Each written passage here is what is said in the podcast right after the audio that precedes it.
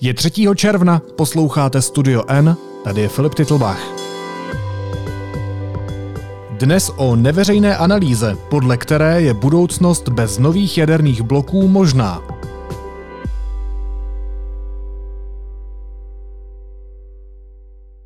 Česká republika by se v budoucnu mohla obejít bez výstavby nového jaderného zdroje. Vyplývá to z interního dokumentu Uhelné komise, která se zabývá útlumem těžby uhlí a výrobou energie z fosilních paliv. Tento dokument má deník N k dispozici a pročetl ho ekonomický redaktor Michal Tomeš. Michale, ahoj. Ahoj Filipe. Zásadní otázka na úvod. Mě by zajímalo, proč je ta analýza tajná. To je dobrá otázka. Ono se o tom debatovalo včera i na Twitteru, po tom, co jsme ten článek zveřejnili, kde ekonomové si vlastně kladli, kladli ten stejný dotaz.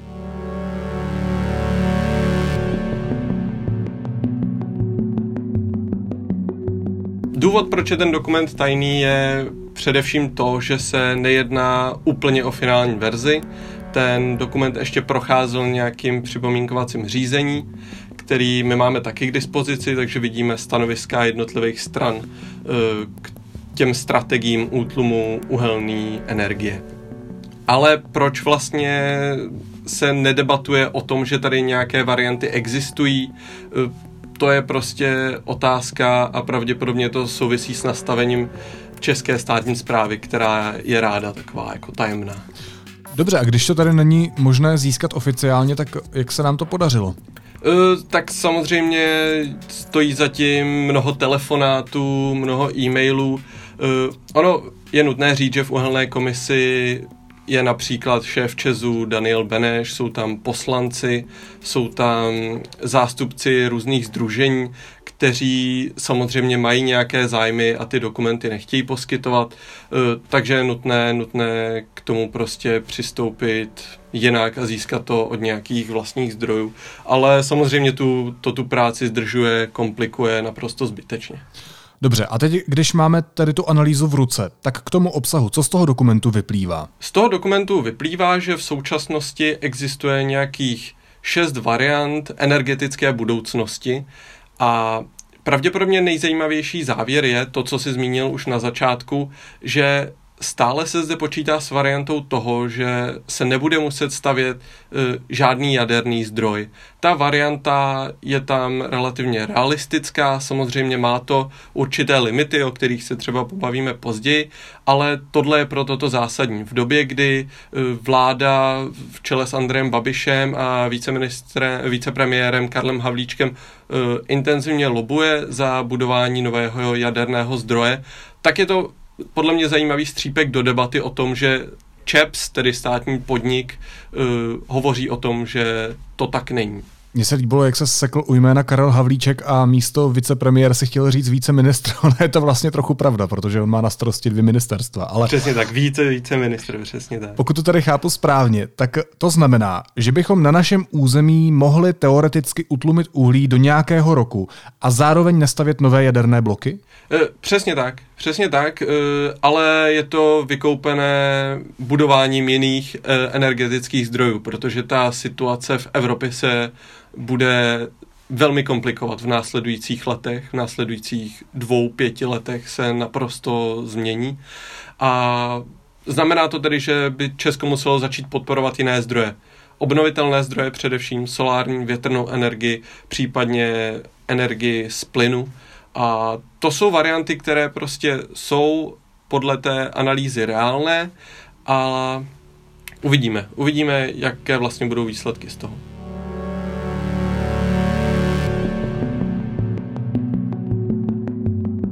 Pokud nebudeme posilovat eh, jádro a pochopitelně rovnou říkám i obnovitelné zdroje, eh, tak eh, v, přibližně po roce 2030 bychom skutečně měli problémy a byli bychom závislými prostě na dovozu, přičemž i ten dovoz bude na hraně, protože kolem roku 2040 bude přebytek energie pouze ve Francii, která je jaderně orientovaná, dále ve Španělsku a v jedné severské zemi. Takže i to je důvodem, proč v tuto chvíli musíme posilovat jádro. Když je tady varianta, že bychom to mohli zvládnout jiným způsobem a píšou to experti, tak proč česká vláda uh, tak moc bojuje za to jádro? Mm-hmm.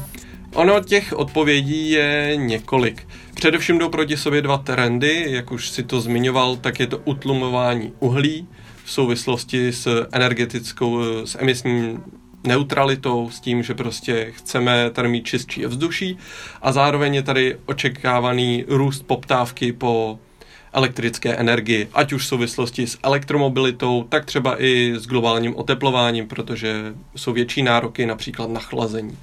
Tím zásadním aspektem je ale to, co se děje v Německu, respektive to, co se tam stane za dva roky.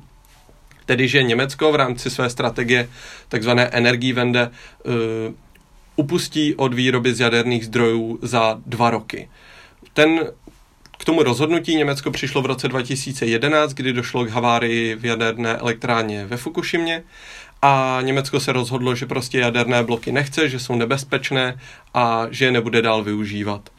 Zároveň uh, Německo postupně upouští i od uhelných elektráren a to znamená, že u našich západních sousedů bude pravděpodobně nedostatek energie. Pokud ne trvalý, tak minimálně po určitou dobu, než se Němcům podaří vybudovat obnovitelné zdroje energie.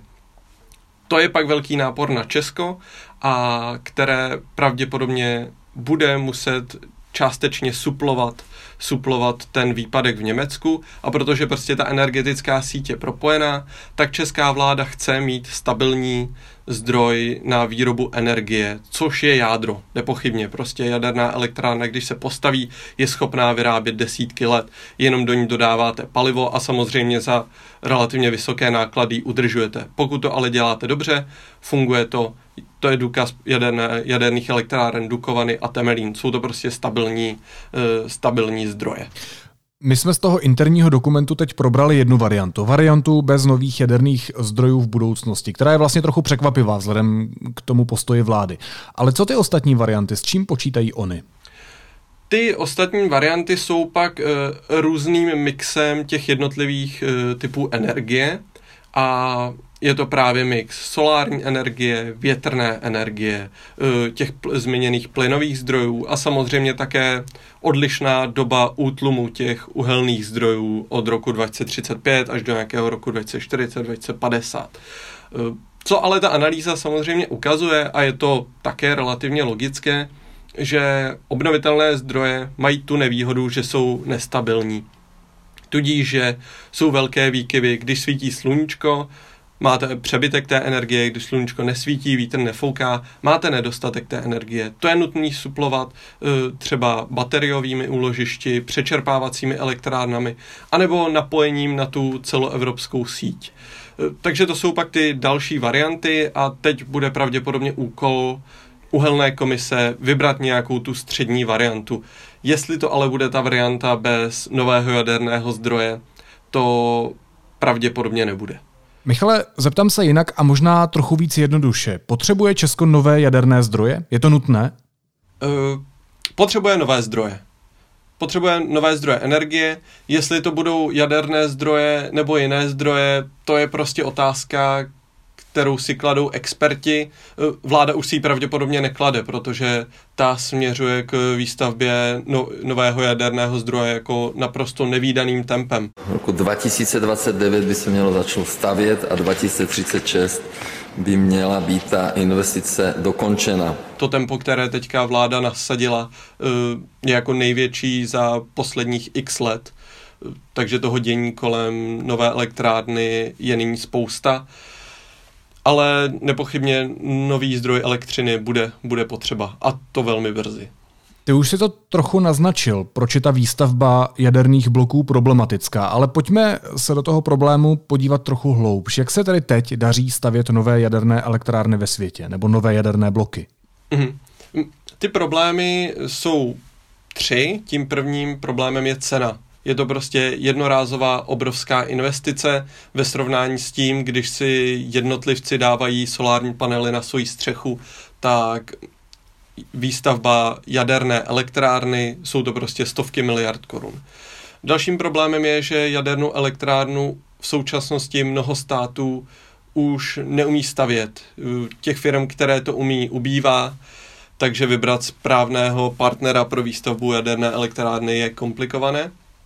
A třetí problém je, že tím, jak to umí čím dál tím méně firem, tak se ta výstavba také spožďuje. Ty nároky na bezpečnost jsou vyšší a zároveň ta technologie furt má základ v minulém století a je to vidět na několika příkladech v Evropě. Známým příkladem je například uh, elektrárna Hinkley Point ve Velké Británii, kde to spoždění bylo ještě předtím, než se pořádně začala stavět. Uh, případně další, další zdroje, například ve Francii třetí jaderný blok elektrárny Flamanville, která se staví už 15 let. Její původní cena měla být 3,3 miliardy eur, nyní se hovoří o 12 miliardách eur. A pro příklady ale nemusíme chodit dál. Podíváme se třeba na Slovensko, kde staví elektrárnu Mochovce od roku 2008 a ty náklady se od té doby zdvojnásobily na 5,6 miliardy eur. Kdo vlastně dokáže takovou jadernou elektrárnu postavit? U nás se, pokud se nepletu, snaží získat zakázku na výstavbu nového bloku Dukovan ruský Rosatom, jeho Korejci a tak dále. Přesně tak. To jsou ty jedni z hlavních hráčů. V Evropě to jsou především francouzi. Francie je obrovská jaderná velmoc a podnik Electricité de France uh, patří mezi jako špičku ve světě.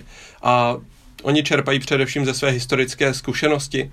Za 25 let uh, v druhé polovině minulého století oni dokázali postavit 58 jaderných zdrojů. To je jako nevýdané tempo. Dále elektrárnu dokáží postavit Číňané, a ty jsou schopní to postavit třeba do sedmi let. Jenže je to dané tím, že v Číně jsou specifické podmínky, specifické podmínky pro financování, pro povolovací procesy a rozhodně se nedá říct, že pokud bychom jako výstavbu eh, zdrojů eh, elektřiny z jádra povolili Číňanům, že by to tady dokázali taky za sedm let. Dalšími adepty jsou američané, americká společnost Westinghouse, případně korejská společnost KHNP a také ruský Rosatom. Co je tady ale nutné podotknout, tak jak upozornili vlastně kolegové Jakub Zelenka a Lukáš Prchal, tak před určitou dobou prošel na vládě dokument, který hovoří o tom, že by nemělo dojít k uzavření smlouvy se státy, které se vůči Česku chovají nepřátelsky což by podle zdrojů blízkých tomu vyjednávání a blízkých té smlouvě mělo mířit právě na Rusko a na Čínu. Zbývají tedy američané, francouzi a korejci. Když se podíváme o pár desítek let dopředu do roku 2030, 40, 50, myslíš si, že v tu dobu už může být ta výroba energie ekologická? Nebo jinak, je vůbec možné, aby byla budoucnost energie zelená? To je dobrá otázka a je na ní taky určitě těžký odpovědět. Nepochybně bude docházet eh, k decentralizaci té energetiky, což je prostě trend, který probíhá v posledních eh, několika letech. To znamená, že v roce 2030, 40 už bude mít svůj solární panel na střeše kde kdo. Jejich účinnost stoupá, jejich cena klesá a tu poptávku dokážou z velké části pokrýt. To stejné platí pro větrné elektrárny, které jsou taky efektivnější. Uvidíme, zda se třeba bude dařit budovat vodní zdroje. V Česku to není úplně, úplně pravděpodobné. Jestli bude úplně zelená, to se pravděpodobně v brzkých dekádách nestane, protože, jak jsem zmiňoval, u obnovitelných zdrojů je často nutné vykrývat te, tu dodávku energie ve chvíli, kdy prostě nesvítí slunce. A v tu chvíli přichází například plynové zdroje, bioplynové elektrárny, proto dneska elektrárny z uhlí furt existují v Německu, protože prostě Německo ve chvíli, kdy nesvítí slunce, tak je schopné rychle zapnout uhelnou elektrárnu. Tuhle funkci pravděpodobně v brzké době přeberou plynové elektrárny, které nejsou úplně čisté, ale ve srovnání s uhelnými zdroji jsou rozhodně zelenější. Michale, když to schrneme, tak my tady máme k dispozici určitý interní dokument, který hovoří o tom, že se obejdeme i bez nového jaderného zdroje. A ten dokument je navíc tajný. Tak co je tohle za zprávu? Co se z toho máme odnést? Pravděpodobně bychom si z toho mohli odnést to, že je rozhodnuto, že je vlastně rozhodnuto o tom, že jaderný zdroj bude, nehledě na to, že jsou o tom pochyby, že jsou zde scénáře, takové, které říkají, že to půjde jinou cestou. Zda je to dobré rozhodnutí nebo špatné rozhodnutí, to mě jako novináři asi úplně nepřísluší hodnotit. Eh, názory se na to prostě různí, ale to, že ta debata se vede mimo nějaký veřejný prostor, to je za mě rozhodně špatně. Říká ekonomický redaktor deníku N. Michal Tomeš. Michale, díky moc. Díky za pozvání. Teď jsou na řadě zprávy, které by vás dneska neměly minout. Od dnešní půlnoci se plně obnoví volný pohyb osob mezi Českem a Slovenskem a vrátí se ke stavu v době před pandemí koronaviru. V Praze to oznámili premiéři obou zemí Andrej Babiš a Igor Matovič na úvod první oficiální Matovičovy návštěvy v Česku. Pentagon potvrdil přesunutí 1600 vojáků na základny poblíž Washingtonu DC. Podle CNN se jednotky přesouvaly v pondělí, kdy prezident Donald Trump ohlásil připravenost nasadit do amerických ulic armádu. Ministerstvo zdravotnictví v březnu koupilo 700 tisíc rychlotestů za 135 milionů korun, které nejspíš skončí v koši. Praktici s nimi potvrzovali konec karantény. Rezort rozhodl, že od června už tyto testy pro ukončení karantény nestačí. Městský soud v Praze nařídil podle zjištění deníku N hlavní líčení v kauze uplácení při rozdělování sportovních dotací. První stání se bude konat 15. června. Obžalovány jsou dvě právnické a pět fyzických osob, včetně Pelty a právníka Jansty. Expremiér Petr Nečas řekl, že bývalý šéf UOOZ Robert Šlachta a jeho lidé měli k takzvané kauze Naďová informace z odposlechů ještě předtím, než byly oficiálně povoleny soudem. A Transparency International, hlídač státu a Česko Digital spustili databázi Naši politici. Web schrnuje informace o českých politicích, nabízí přehled jejich funkcí, oznámení o majetku nebo angažovanost v různých společnostech.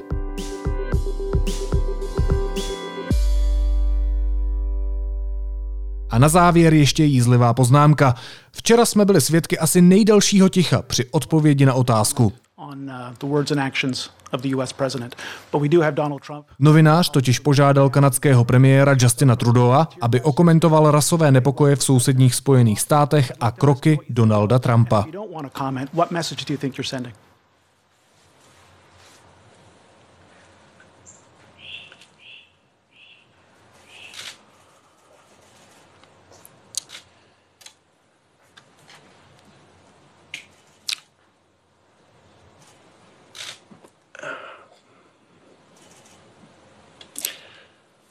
Líb bych to neřekl.